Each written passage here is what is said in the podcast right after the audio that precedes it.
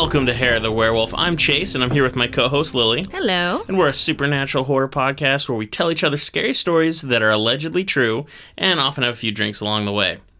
At the end of today's episode, we are going to be discussing Dead Snow as part of our winter horror movie series. So stick around after the stories if you want to hear our thoughts on it. We keep it as spoiler free as possible. This weekend's kind of a big thing for you, Lily, because she's going to disappear into the mountains for a couple days. I know. I'm I don't know how this keeps happening to me, but I'm going to be back in nature with a friend this time. We're going to be there for 2 nights and it's going to be like a pretty small cabin that's not very, you know, it's just like a pretty standard cabin, which is very interesting because considering the story, or not the story, the movie that we just watched has a lot to do with that kind of setting. So I'm not saying I'm nervous or anything, obviously, but it's just one of those things that I find always funny when they have coincidences in my life. But yeah. And it's out in the mountains, so maybe It you'll is out in get some snow. Yeah, I don't know. Might be the only way you can get snow in New Mexico Right. during the winter season. exactly. Uh, So, I'm kind of hoping something scary happens, but not dangerous. Nothing dangerous. oh, thanks. But I want you to be able to have like a cool story to tell us when you get back. Like I said, nothing dangerous, but something scary maybe. something, something good. Because there knows? was there was some unnerving stuff at our cabin stay a couple weeks ago, so maybe time for round two. Yeah, so that actually means that we are recording early. This episode will be coming out on time, surprise. And you, Chase, are going to be taking care of everything. You'll be editing because I'm leaving like right after we record this. And yeah, so everything's So everything's if in the Chase's episode sucks, blame Lily because she abandoned me. That's true. It's my fault for ever, ever abandoning everyone. I don't take responsibility for my own actions. That's fair. So today, since last week you did a big old story, Mm-hmm. today I'm kind of taking the reins and I've got a bunch of Christmassy stories for you guys. Uh, Christmassy, yeah, yeah. That's all. It's just so Christmas. everyone, get ready for some holiday encounter, counter, counter, counter. Woo! Man, it's been a while since like you've really done a big encounter story, I think. Yeah, I've got a few today. Ooh, oh, So- okay, so it's multiple. Yeah. Okay. So, a lot of things change during the holiday season. Our diets are often hit the hardest as we tend to have a number of large feasts as well as seasonal treats and candies. Then there's the drinking. I can't speak for all people, but I definitely notice an increase in drinking during the holiday season. Shopping gets more frantic and crowded. Even our neighborhoods change as people put up Christmas lights, inflatable Santas, and other things on their houses. But one thing also tends to increase during the holiday season, and that's UFO sightings. Interesting. Have we mentioned that before? That doesn't sound familiar. No, I haven't, and this was kind of a new thing. I Okay. I was reading about it and came across a news article on Yahoo News where I mean, granted, he was a ufologist, not a scientist, but he talked about how there was a massive increase in sightings right around the Christmas season. Okay. He still said that during the summer is you know the most sightings in general, but there's this random uptick right around Christmas. Okay. So, is there any other correlation that he's found? Like, you know, maybe is it on Christmas or just like that month of December? It's it's mostly the days right before and right after Christmas, but it is the entire month of December into Oh, New. Year's. Okay. Got it. Yeah. So even though most UFO sightings tend to occur during the warm summer months, the large influx during the holiday season, it's not quite sure known why that is. And it could be that many people step outside for a brief escape from visiting family, giving them an opportunity to witness an event. Or is it because children are staring at the sky in hopes of spotting Santa? Hmm. Whatever the explanation, seeing a UFO in December is fast becoming a holiday tradition throughout the world. this isn't specific to Canada, the US, or anything. This is everywhere. Oh, people are seeing them in Japan. People are seeing them in Africa. Like it's all during this Even time. so, I mean, this is might be just too specific, but like you know how countries that might not celebrate Christmas, obviously, or even care about it, is there an increase of sightings there as well? Like just, and then that was kind of put in the mix of. ex- it does seem to be a worldwide phenomena, but I'd also argue that even people who don't celebrate Christmas, most cultures have some form of winter solstice. there's kind some of thing. sort of winter solstice uh, observation. I guess So- you're right. I guess I was just trying to like correlate it as much to Christmas as possible, if that had anything to do with it. Not that I think it would. I'm just saying It like does not some sort of like correlated mind Christmas. hysteria thing where they're like, oh, we're just for some reason Christmas and I I don't know what I'm where I'm getting at, but I just want to know like how closely this is related. Just seems to be around the world. But Okay. a lot of the places where maybe some sort of big festival doesn't occur, they maybe don't have the means or the culture that reports UFOs as regularly as well. oh, possibly, yeah. So most of these sightings usually equate to seeing orange lights moving throughout the sky, and it isn't abnormal to see 100 UFO reports in the days around Christmas. I should also mention that one mass sighting of a string of red lights with sparkling lights emanating from it was reported by hundreds of people just a few years ago, and they claimed that they were seeing Santa Claus and his reindeer. Oh God. Not joking. I mean, we're talking people who are like, I still believe in Santa as an adult. Yeah. And they're like, oh, we totally see Santa and the reindeer. But of course, all the scientists were quick to prove this was actually a secondary rocket booster re entering the atmosphere. It just happened to look like a string of red lights with sparkles coming off it, which was stuff burning up. Oh, wow. So it was a magical rocket re entry. Aw, beautiful. I also have a feeling we will start seeing more of these sightings because Elon Musk has actually launched his Starlink satellites, which appear like a string of lights moving in unison with each other through the sky. Yeah. I've been seeing a lot of news reports over the last six months of UFO sightings that everyone has said, no, that's the Starlink satellite. And when I've seen the videos, I know exactly what it looks like. right. And so this will be something that maybe in 10 years people won't mention, but at least for the next year or two, you're going to have a bunch of people going, oh, it's a string of lights. It's totally UFOs. It's not. It's just satellites that are very specifically meant to go in one big string. that said, many other sightings during the holiday season carry considerably greater mystery. One of the most talked about sightings occurred in 1978 in the skies above New Zealand's Kaikoura mountain range. The event has come to be known as the Kaikoura Lights and is a story very reminiscent to the Phoenix Lights that would occur many years later. And we talked about that in a previous episode. Yeah. We mentioned how was Yeah, it Kurt Russell was flying a plane Yeah. during the during the Phoenix Lights and he saw the lights. So And he was still, and he's a skeptic. Like he's not, he didn't jump into conclusion or anything. He Mm-hmm. was very like, I don't want to say scientific about it, but you know, I'm only telling you what I'm seeing, kind of thing. Absolutely. And this No just, assumptions. Just keep that in mind while you uh, listen to this. On the 21st of December, several people at Woodbourne Airfield noticed a bright light in the sky. They assumed it was a DC 8 plane coming in to land at Wellington. The air traffic controller assumed this because of what he thought was a landing light emanating from below the larger light. Like it kind of had like a beam coming down from it. so he thought it was a landing light.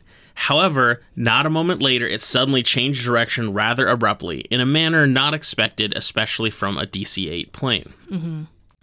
They contacted Wellington Radar, and they did, in fact, have sightings on their radar that matched what was being witnessed, but they had no idea what they were. Back on the ground, the witnesses saw three different lights that maintained an equal distance from each other and turned in perfect circular arcs in relation to the largest of the three lights. Okay. Each of these lights had a similar beam stretching towards the ground. Oh hell no. In, if I'm pronouncing his name correctly, Ian Uffendell, a warrant officer who saw the lights on the ground, mentioned that it, quote, appeared they were searching for something on the ground or out at sea or wherever they were, end quote. So at this point, they had multiple sightings, both directly from witnesses on the ground as well as on radar. They had no idea what they were, so they contacted two planes, both of which were Argosy cargo planes that happened to be airborne at the time to let them know to keep an eye out for these lights because they had no idea what they were. Okay, yeah. And they and you said they couldn't find them on radar or anything. No, they like- were on radar. They were on radar. So they were detecting these on radar, and people were seeing them on the ground, and no one knew what they were. Okay, so both sides got it. air traffic control had no idea what they should have been. And these lights had like beams coming down from them. One of the cargo planes was flying between Blenheim and Christchurch. During its flight, while above the mountains, they received contact from the radar crew.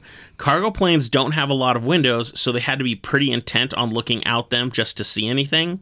So both the pilots had to lean forward so they could glance out the windows to get a mm. better view around their plane. And that's when they saw it the bright light. One of the pilots, Ian Peary, said of the incident, quote, We popped out of this cloud, and here was this light. So close it was almost frightening, end quote. He also described it as being as big as a house and looking like it was shit. burning in the sky. The light then began to keep pace with the cargo plane and even turned with it as it changed course. It stayed with the plane for 20 whole minutes. That is so creepy. So it's not a meteor. It's. Just gonna No. say it's not a meteor. I think it's safe to say it's not a meteor and also a reflection of Jupiter. So I think we're. Oh, we're gonna get to that in a minute. I'm sure we will. In total, there were six people on board the planes, the, the two planes that were in the air, and all of them, every single one of them, saw a series of bizarre lights at different points around the planes. Other testimony about the lights described them as being part of a larger UFO object. Although a size comparisons range depending on which observer is talking about it, in general, the, the consensus was that the UFO had five flashing lights on it, and some even claim it had small disc like objects that would drop from the UFO and then disappear out of sight. Oh, weird. Was it like looking like lights or did it look like physical objects? though? Physical objects. Okay. The lights themselves would stay for minutes at a time and then vanish, only to reappear in another location around the plane a few moments later. Some of the witnesses also claimed to have heard a strange whistling sound whenever they could see the lights. Ew. This went on for quite some time. Now, this was pretty exciting because most of the video interviews and most of the things that I found were just of the pilots of the plane, not other crew members. Oh, okay. But these other crew members' stories are the ones that are most interesting. The whistling sound being the most bizarre because these are pilots. They know what planes sound like. They've been around other planes. So if they hear a whistling and it doesn't sound like another plane, they're going to be like, what is that whistling sound? Did everyone hear it or just some people? Just some of them claim to have heard a whistling sound. See, that's even weirder. Well, it's hard because you know planes are very loud when you're on them, so it could have been crew far enough from the engine that they could hear another sound, or maybe there's something wrong with the plane and mm-hmm. there was like just some whistling on the plane. Who knows? Who knows? Maybe. But I do think that's an important thing. That that was the part that got, gave me chills. Like, oh, because you don't really hear too much. Usually UFO stories, you don't hear anything. It's very silent. Yeah. this is almost like intentional from the UFO. It sounds like for me, whenever I hear someone saying, like, oh, I saw a UFO and I didn't hear anything, you're like, okay, so that's pretty typical. It's actually one of the most bizarre characteristics of seeing a UFO because mm-hmm. usually when you see a flying anything, it makes a sound. So when you hear something and it emitted a sound, it to me always seems like it was it, it wanted you to hear this, whatever it may have been. or it means it's not a, not an alien UFO. Or that's true. It could have been like something very similar that we're Absolutely. developing secretly. But I do think it's interesting how many UFO stories do we read, and very rarely is a sound ever mentioned. that's true. Yeah. So this one's cool. This This this this one- this adds some sort of depth to it, either to disproving it or making it just more interesting. News of this sighting got around quickly throughout New Zealand, with many appearing in the newspapers the very next day. Some of the stories even claimed that people living down the coast had seen these bright lights coming down from the sky at night. They actually saw these beams coming down, like, oh, there's like spotlight type things in the hmm. sky. Others claim to have just seen the lights of the UFO. They didn't see the beams, but there was a lot of people who apparently saw these on the ground under where all these lights were supposed to have been. Which also means if these people live there, they would have been very familiar with the kinds of lights they normally see. So this is an abnormal occurrence. We're already Yeah. seeing something weird and different. Several people working at one of the local news stations were tasked with gathering more information for the story, and this included primarily getting more camera footage of the plane, standard B roll stuff. However, their night was going to be far more interesting than they had anticipated. Around midnight of December 30th, a similar cargo plane was doing a newspaper delivery run along the exact route in which the previous plane encounters of the strange lights had occurred. And was he informed as well uh, beforehand, saying, "Hey, watch Everyone out"? knew about it. Okay. Everyone knew about it. So the news crew was like, "Well, we're going to go on this exact same route. We're going to get some footage of just the plane so we Oh, can use I it for a news story." Not long after takeoff, they were informed by air traffic control that there was an object on the radar about a mile behind them, and it was following them. Oh gosh. The crew set up their cameras and began shooting. It is at this point you can hear Quentin Fogarty, a reporter who was on the plane, describe the scene. Quote, Let's hope they're friendly. It's really getting a bit frightening up here. There's a whole formation of unidentified flying objects behind us. And a whole formation. Exactly. Okay, see that changes it all because it's not even just a one that they are able to see. Yeah, everyone, everyone always talks about the single one, but this is a formation, kind of like in the Phoenix Lights. There's a whole group of them. Yeah. and the previous flights they noticed multiple ones they would talk Yeah. about one big light but they noticed multiple in like this big array Sure. Yeah. After they landed in Christchurch, the pilots informed them that they were going on the same route back in a few hours and asked if they wanted to come along.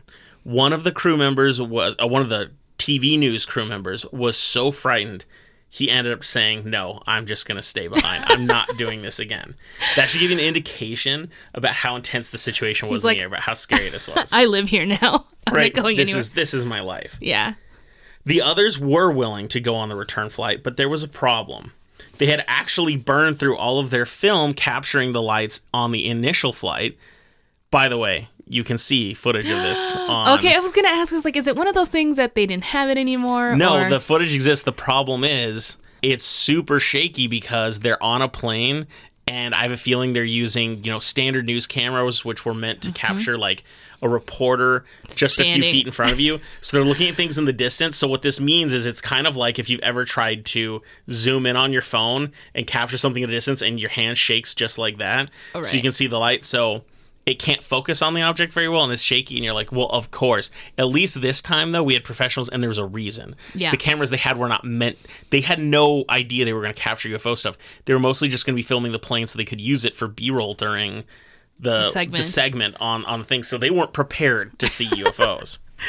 I guess. I mean, they definitely have an excuse, but it's just so so frustrating. It's so but frustrating. yeah. Okay.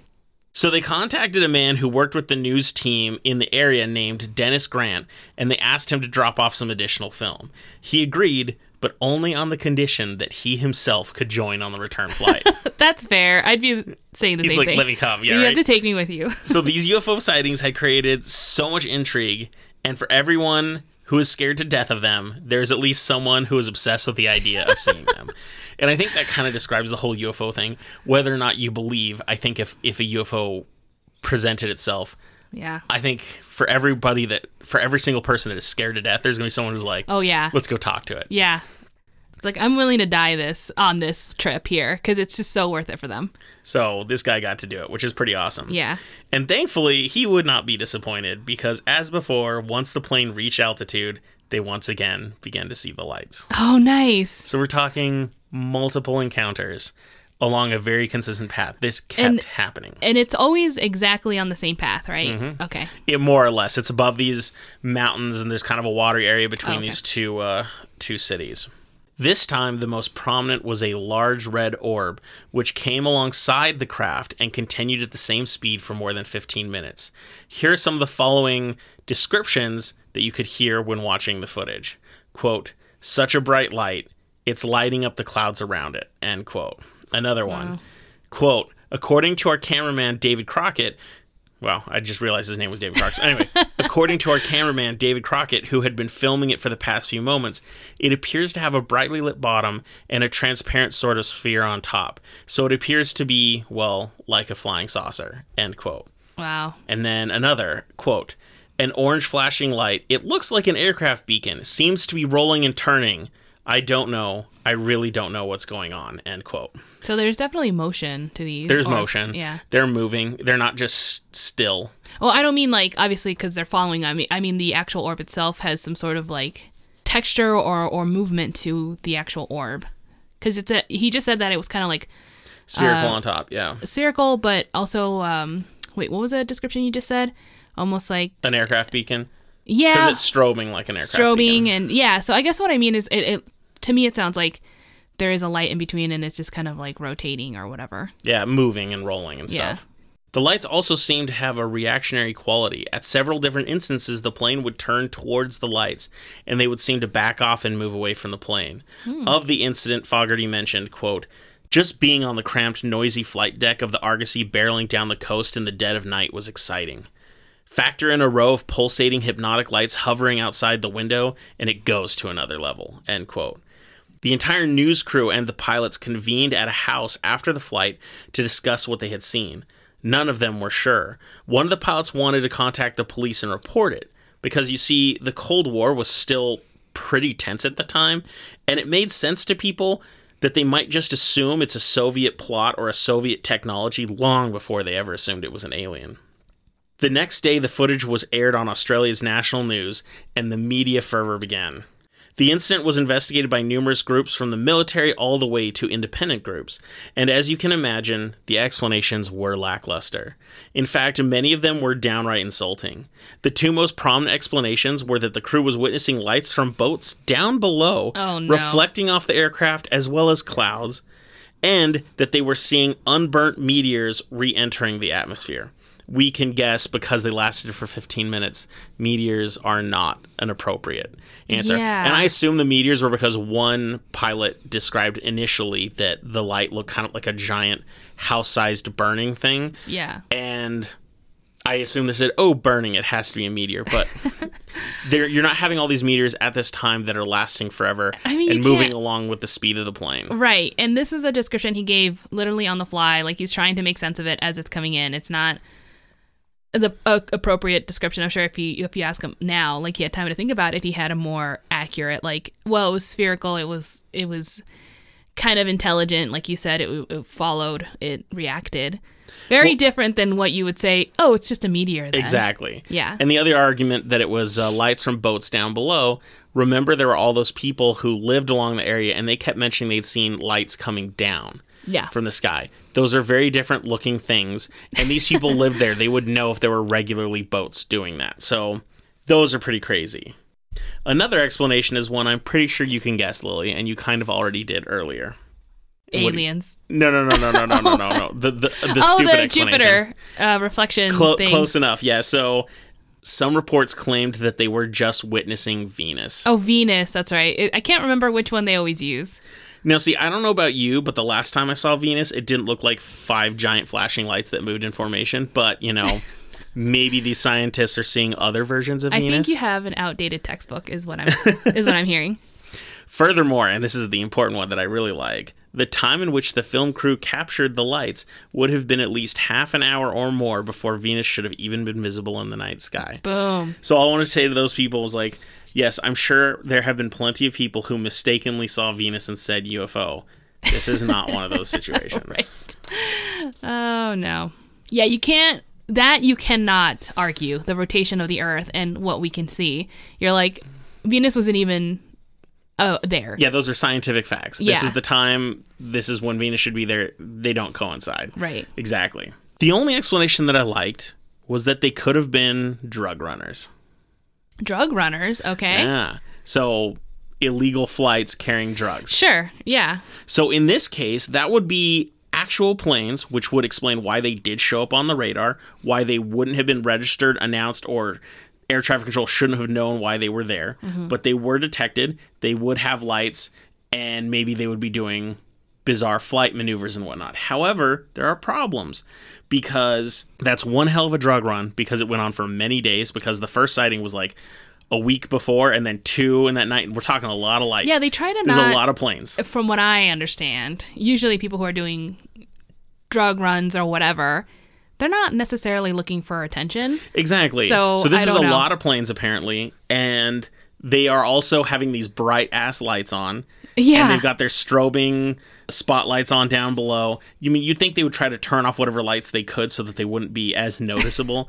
and they seem to be flying pretty damn close to these cargo planes. You'd think they'd be avoiding that as well. they just wouldn't want to be seen. Yeah. but it would also explain if it really was drug runner planes, why you would hear a noise. But you'd think that the crew would know what a plane sounds like in this, not the hissing or whatever I mean, I whistling they heard. drug runners would have like the best technology that not even an experienced pilot would know existed. But I'm saying it's the only explanation I have that isn't stupid insulting, being like, hey, you Oh, you're just right. saw Venus or boats or something. There was even an explanation that had to do with cabbage fields and light reflection, and I'm not joking. Oh my god. As I started reading it, I just I was like, I'm not wasting my time with this. This is just so annoying when they just come up with But see here's the thing. I understand if you're just skeptical. Like I get it. Mm-hmm. But you don't make Totally. up crap just to so that you, it's not a UFO. If it's almost like saying, "Well, I'll just come up with something equally stupid to explain why it's not a UFO," because saying it's a UFO is stupid, and you're like, "Okay, I, you're just being rude." They you know were I- fairies. They, were weren't fairies. UFOs. I'd rather believe fairies and cabbage emitting, I don't know, a light. I think it was reflecting, not emitting. I don't think it was. I don't think it was a nuclear glowing I cabbage. was like, why would this cabbage? I think it had to do with like cabbage fields and light reflection. I was like, I'm done. okay, fair. The New Zealand military claims they did not have the resources to investigate the UFO phenomenon, which may have been the reason we got such unenthusiastic results. However, the CIA also did investigation, and the released findings claimed that the encounters were, quote, unique among civilian UFO reports because there were a large amount of documentary evidence, which includes the recollections of seven witnesses, two tape recordings made during the sightings, and the detection of some unusual ground and airplane radar targets, and a 16 millimeter color movie, end quote. So even the CIA is like, look, there's a lot here. Yeah. All these explanations are whimsical. The footage was also scrutinized by Bruce Maccabee, who was an optical physicist who worked for the US Navy.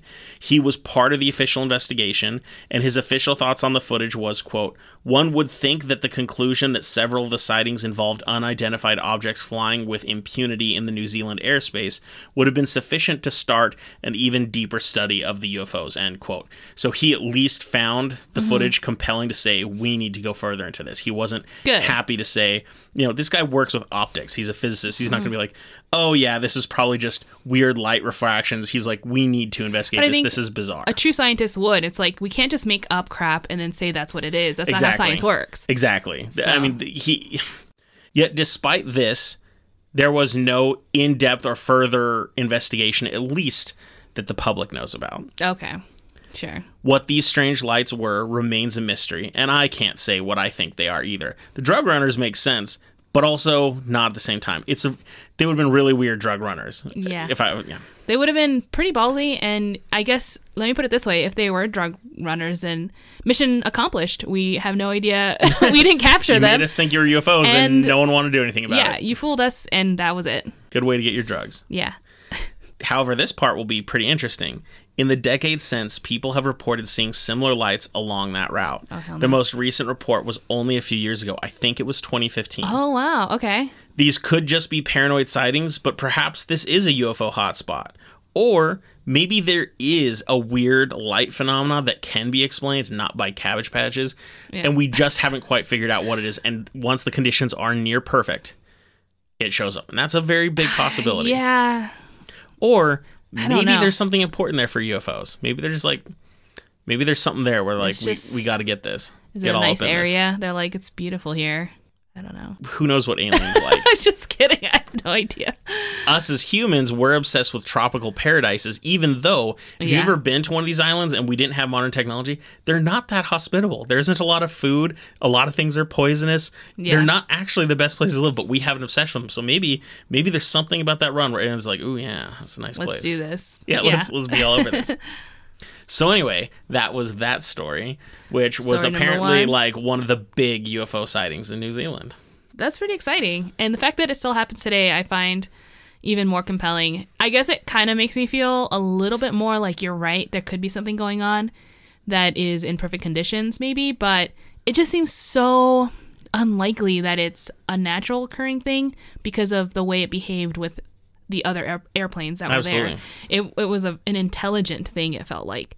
Intelligent enough. I don't mean like as smart as us. So I'm just saying if it was an animal, which it wouldn't be. But my point is is that all an animal needs is some sort of reason to follow something if that's intelligent enough Yeah. for that kind of behavior.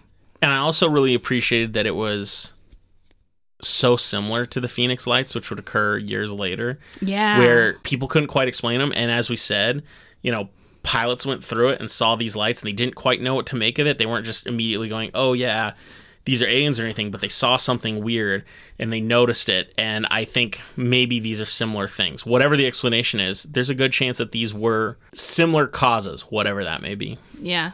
The Phoenix Lights, though, I can't wait till you do that story. It's one of the scariest things I've ever heard and seen as well because there's so it's much. It's the most compelling evidence. thing I've ever seen Yeah. for UFOs ever. Right. That'll be a big one. That's going to be a big one. we'll one. get to it. Yay. All right, so now we should. I've got another story for you after the break. A weird, a really weird one. So we will. uh We're gonna take a quick break, Cool. get some more water, and we'll be right back.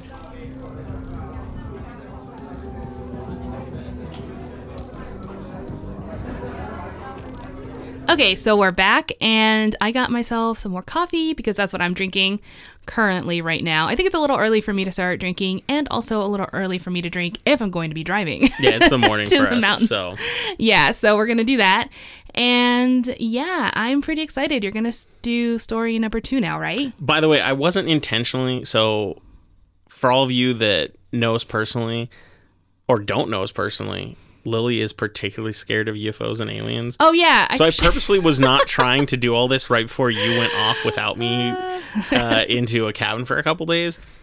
But you're welcome. Yeah, I'm like just sitting here like this is the worst thing that could possibly happen to me right now. Like, and I'm not joking, guys. Like, I have everything packed. Like, I'm leaving as soon as this is over, and Chase is gonna do the rest of the editing and whatnot. But yeah, I'm leaving. I'll be in the middle of nowhere, and it'll be dark by the time we get there. So I'm pretty like a little a little freaked out. But that's okay. Which will that's prepare good. her for stories when she comes back. It'll be it'll be fantastic. I'm sure Lisa's gonna be like, yeah, nothing happened. It was all in her head. She's insane because I'm gonna be just so scared. So actually, we might need to get we might need to talk to her about it afterwards because we're gonna have another input. So I think she's more sensitive than I am with those kind of things. Like she's had experiences, not aliens, but um, you know, paranormal, blah blah blah. So I don't know. Maybe we can. Maybe she'll she'll see something. I mean, I, I'm hoping not, but if it happens, we'll have a good story for you guys. All right, for my second story today, it is it is a weird one. I actually find this a little bit horrifying because of the subject matter, and I can't tell you why because it's kind of part of the story. But it also is out of the norms for what we normally do. But I think it counts because it's not necessarily there isn't really a UFO sighting in it, but it does involve UFOs Okay. it is creepy and it does have a holiday setting. So just bear with me. When I read it, I was like, I have to tell this story because it's kind of creepy. okay, I'm excited. On Christmas Eve, 1954. And so this isn't a normal 1950s Christmas thing. All these classic songs and movies and everything came from the 50s Oh, yeah. where everyone's like, oh, this is such a perfect time. A lot of people think of like the ideal Christmas has kind of a 1950s quality. Not so much. This kind of shows how weird people were in the 50s. so on Christmas Eve, 1954, well over 200 people gathered at a home in Oak Park, Illinois. The home belonged to Dorothy Martin, a person who had gained a significant amount of notoriety about her in the previous months. Most of the people were actually there to watch events unfold. A much smaller portion of the people who were there were there because they believed their lives were about to change. What? Okay. They stood outside in the cold and they were singing Christmas carols, all while preparing themselves. You see, they believed that on that night, a UFO would descend upon the yard and spacemen would take them on a ship and bring them to another world. What the fuck? I am not joking. Wait, where was this again? I totally missed Illinois. it. It was Oak Illinois. Park, Illinois. Okay, I This heard Oak made- Park, but This made national news. oh my. Yeah, just wait for it to unfold. So, what are you thinking already? I'm thinking cult. Yes. Okay. Which to me is one of the scariest things on this planet. Honestly, is I agree. crazy people believing crazy things that are crazy. What that are have no proof, but man, just some people can be convincing as hell. I, I don't know. Prior to this night, Martin had allegedly had her arm possessed by an alien force that compelled her to write in handwriting not her own. One of the things she wrote was a prediction about a flood that did indeed occur after she wrote about it. Hmm. And this apparently was enough to get a small group of people to believe that she was indeed contacted by an alien intelligence. Was this flood a flood that would have otherwise like it was just such a bizarre thing, or is this a an area that floods? That I don't know. I couldn't okay. find more information about this flood. But I already want to point out, you know, create one prediction and everyone's like, oh, we have to believe. This is it. Yeah. Sometimes people just get lucky when they say things, but people want to do it. And, and I think, well, I'm going to talk about that a little bit later. Okay. But many of the people who came to watch were, in fact, scientists. They didn't believe a UFO would come. Their interest actually lied within the psychology of the group that did. okay, I was gonna say what kind of scientists are they? Psychologists or are Most they? of them were psychologists, looks like. Because that would be compelling for me too. Like if I was into that, I'm like, look, this is a thesis paper right here and there. Exactly. You know. Oh, and this actually led to important research documents. nice.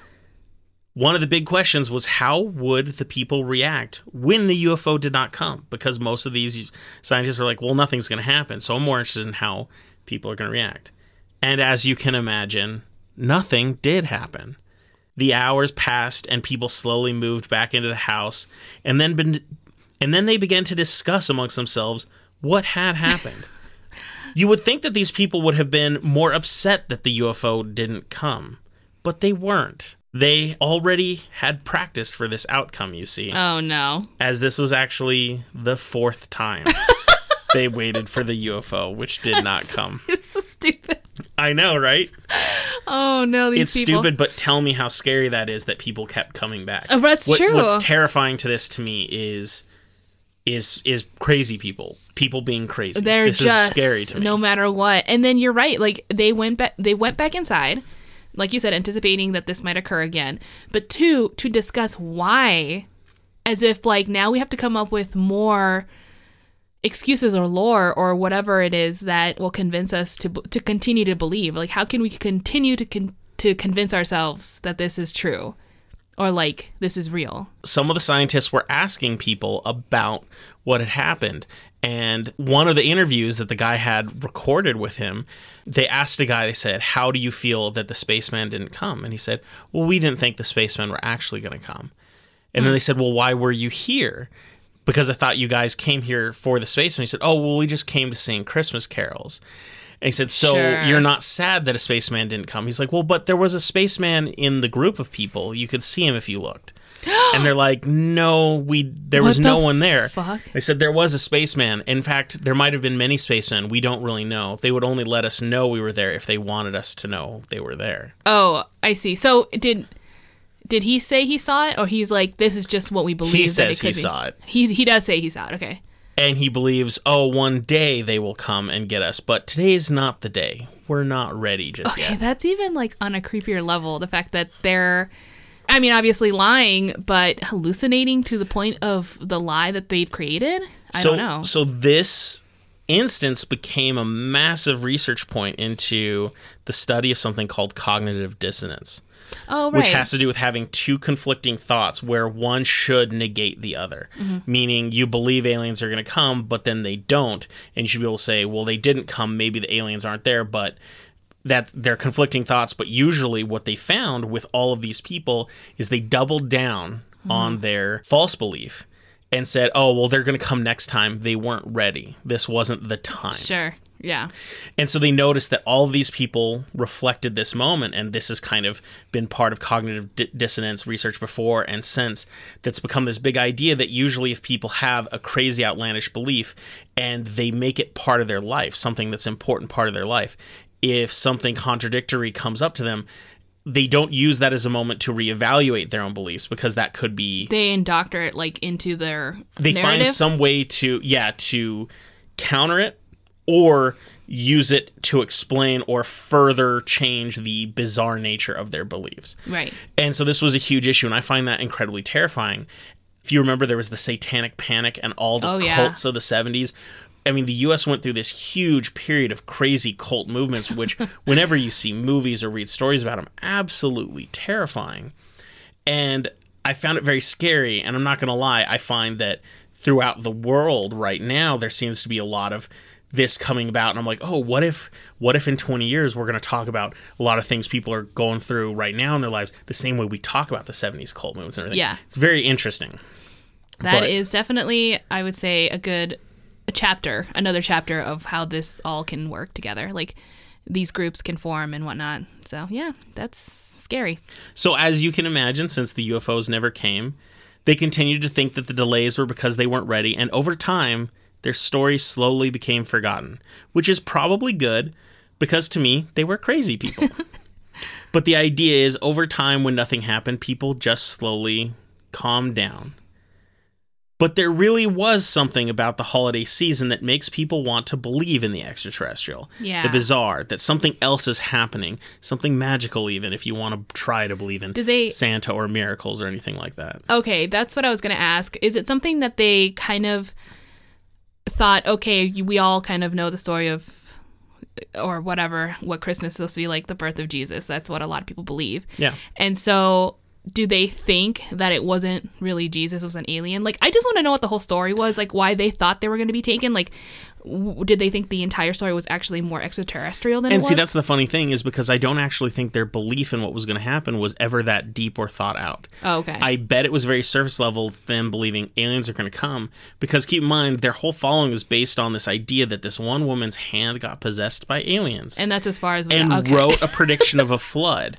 And they said right. the flood happened. This is enough for me to believe aliens are going to come get us. Like all of that was she just enough. started making stuff up without any kind of like right reasoning or backstory. and the They're reason just- isn't because they actually have facts it's because they wanted to believe Right. and i think that's kind of why maybe a lot of things start happening during christmas is because during christmas we usually have a lot of very nice stories and beautiful stories about miracles and great things happening and wonderful things and and magical things santa claus everything about it being magical that i believe that during the holiday season is when people allow themselves to be the most open to crazy amazing stuff to miracles and to like the magic of Christmas. I mean, literally, And- that's a phrase that people use all the time. And yeah. sometimes that means they're going to be more open to scary stuff too. and I believe yeah. that one of the reasons people see UFOs is because seeing weird lights isn't that uncommon as we found.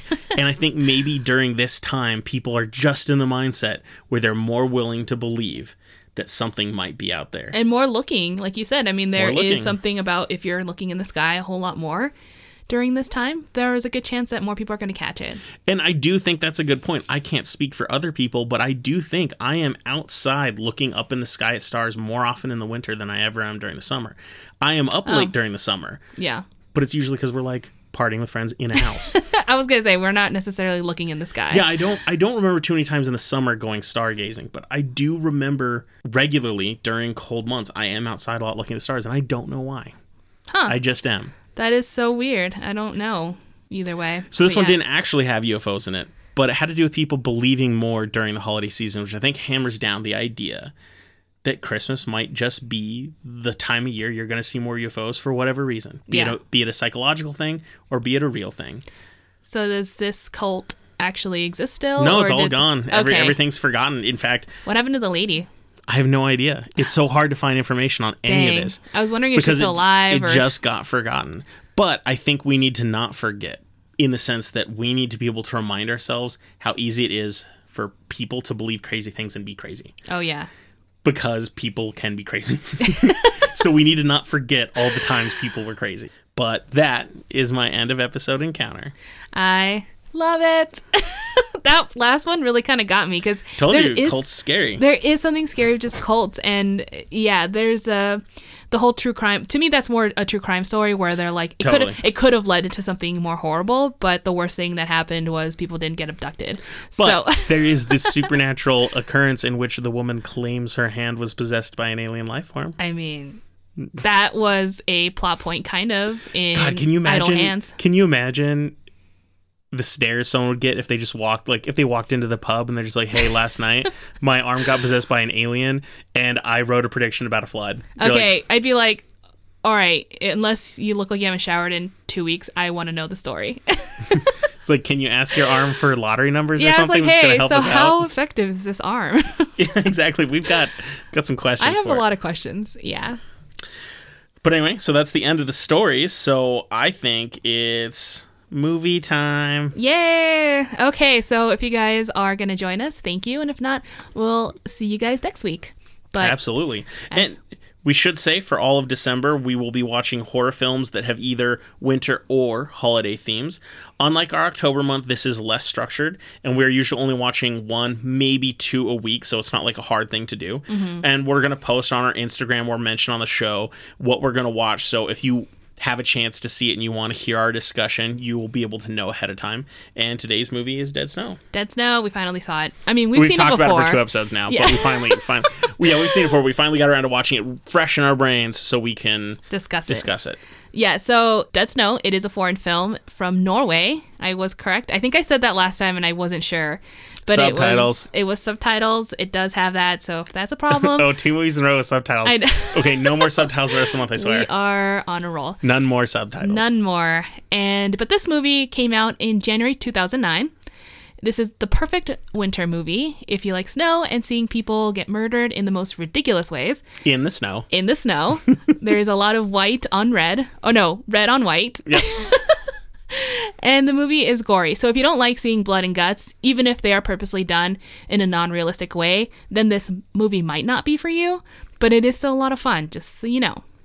Aside from all of that, uh, this movie is funny, and one of the first uh, things that it's described as on IMDb is a comedy. It is also self aware of some of its cliche moments, and when you watch the trailer, the first quote is, how many movies start with a group of friends on a trip to a cabin with no cell phone signal? it does have a lot of like what Scream did in that kind of sense. There's one guy in the group who's very well versed in horror movies. Yeah, just like yeah, like you said, like in Scream. just like Scream, and everyone in the movie does know what a zombie is, so it's not like a new concept. Oh yeah, that was one cool thing about this movie is they actually say zombies instead Right. of it being this weird movie verse where no one knows what a zombie is, so they try to come up with some new word for zombie. I always roll my eyes. this movie, they're like, these are zombies. I'm like, thank God they know Yeah. what a zombie is. They're like, don't get bitten. Okay. so, a quick description of the movie it's set in a very remote area in the mountains where there's nothing but snow. The cabin they're staying in is very small and simple. Like, for example, there's an outhouse, not a lot of plumbing, which, by the way, makes more than a few appearances. It was a bold and creative choice to have an important plot points take place in the outhouse, but it did. While the gang is hanging out and still having a good time, they get a surprise visitor who serves only to provide obscure information about World War II that would later become useful to the plot. The zombies themselves are fast, strategic, and bitey, And most of most importantly, they are dead Nazis. and they are dead Nazis. it also turns out that the zombies are a mixture of popular culture zombies, like we all kind of know of, and ancient Norse mythology. These beings are called Draug. Draug? I'm not sure. Learning something new. Yeah, they have superhuman strength, smell foul because they're dead, who linger around graves of important men. The Draug protects these graves and obsess over the treasures that are buried along with them. They are characterized as being jealous and greedy, and anyone who dares to disturb the grave they have unrightfully claimed, the victims will suffer a brutal death. They sound kind of like trolls. So this they seem to be like troll zombies. There are some like troll like kind of influences throughout the history, obviously from this story, from this Draug. totally. and also vampires there's interpretations of undead vampires kind of thing like that's where it comes from so it's all very connected it was super interesting this could have very easily been a, a story on its own Nice. because it has a lot of roots to it Nice. i think i i saw one reviewer on imdb describe it really well said quote a sublime grindhouse export that's self-knowing and completely comic splatterific end quote that's a good description of it, I thought. So I think it's something that everyone should see at least once in their life, and I I love the movie. I would describe it very simply as Nazi zombie cabin horror film. Yeah, I would say the movie was really well timed when we watched it this week for me because I've recently been on a World War II video game kick. I've been playing all these World War II shooter games from like the 2000s that were super important to me when I was a teenager and in my early 20s. So I'm kind of going through them again. So all of a sudden seeing Nazi zombies, I was like, oh yeah, like it's like there's something about Nazis. They're just the perfect villain because you just want to see them die. yeah. And so and that's the best part. There's some really good kill scenes on both ends. I think in the movie, you know, you when you see the revenge taking place, you're just kind of. I don't know, super enveloped and enraged for them as well. Like, absolutely. yeah, cut his head off. And you're just like, what did I just say in my head? This is horrible. But you're kind of rooting for that kind of stuff. you can also tell that like for the most part none of these people have a history of violence in them so seeing them fight zombies they are predictably clumsy about it right. uh, on more than a few occasions Yeah. and that actually led, leads to a lot of the humor i don't really like reading subtitles but one benefit of a movie in a foreign language is it so much harder to tell when someone's a bad actor? Because so so, many of yeah so many of the things that teach us when someone is that, that are tells for when they're not acting correctly come from how people deliver their language and what they're saying and how they're saying all that. So when you see something in foreign language everyone instantly gets like an acting quality boost. Mm-hmm. and so all i can say is these people seemed like good actors. I, I liked it. Yeah, I thought um, that was fine. which is a good thing. So that's one benefit to anything with subtitles. Yeah, i do remember when you and me first saw this movie so we did see it in 2009 yeah. and I was still living with my college roommates, and all of us we went out, and we had drinks, and then we went straight to the theater. I remember not looking forward to it. I was like, this is so lame. Because we were just already out and I wanted to continue. You wanted to keep being out. To be out, yeah. I was worried it was going to be really cheesy, And I was also worried because we, you know, we had just a bunch of beers. I was like, oh, I'm gonna have to wake up and pee. Not wake up, but get up And, I was like, where were you? get up and pee like three times. Yeah. And it was so packed when we got into the theater. We all had to sit kind of separately. I think you and me were like three seats apart. There were like three people in between us. Yeah, but I ended up talking to the people around me, so yeah, that was cool. And man, the reaction, the audience reactions, they were laughing, they were getting all into it. And when everyone stood up at the end, like everyone was super excited, you could tell everyone realized we had just seen something really special. Yeah. So it turned out to be one of the best impromptu movies I remember ever seeing in theaters. Like, I didn't expect much, and it was amazing, and it was just full of people who just loved it. And it was like, this is a big movie. Yeah, it was a really good one, and it quickly became one of our classics. I think we used to watch it all the time during our October months, but mm-hmm. then it qu- quickly shifted to just a winter movie that we loved enjoying. I thought it suited a lot better during the Christmas season. Yeah, we like watching a lot of scary movies during the Christmas season, as you can tell why we're doing this. And there aren't that anywhere near as many horror movies that are either winter or Christmassy themed. So, you know, move it to where it belongs. Mm-hmm. And so that's what we did. Just enjoy it a little more. So I way. give it a solid four out of five howls. Yeah, I agree. Four out of five. Yeah. Indeed. I recommend to everyone who likes zombie movies. And it's not scary. It's a comedy. Like it might scare you, but I'd be surprised. It's it's a comedy. If you're not used to horror movies, it might actually be a little creepy. I mean, there is some True. some uh, subtle like jump scares and and gore. So I'd put this along the lines of things like Shaun of the Dead and Zombieland. Same kind of gore factor, same kind of humor. Shouldn't be too scary. Should be a good time. So, good times, good times, people. all right. So I guess that's the end of our episode today. It's not the longest episode, but it's not the shortest. And I think you guys enjoyed it because for me, whenever I hear alien stories, it's basically the scariest thing that could happen. So I I loved this episode. And I'm gonna take a little break from UFOs for a while, as always Aw. after this, because I've got some really cool winter stuff coming up. That's Oh, gonna be really good. So It'll be yeah. worth it then. If you guys have any comments, questions, or thoughts, or personal scary stories that you want to share, drop us a line at hotwpodcast at gmail.com. As always, we post episodes every weekend, and you can find us on all standard podcasting platforms. If the cold is starting to get to you, be sure to try out the Hair of the Werewolf Fall Drink. It's a hot cider and rum cocktail that is sure to warm your hands and spirits. You can find the recipe on our Instagram account. And besides, since there isn't much time left in the fall, you don't want to miss out on it because something else is coming in the winter. I'm just letting you know. But let's be fair, we pretty much approve of any drinking to celebrate the holiday season. And if you're like us, you drink a little too much in the coming days and you find yourself feeling rough, don't worry because the best cure for a hangover. Is fear. Bye. See ya.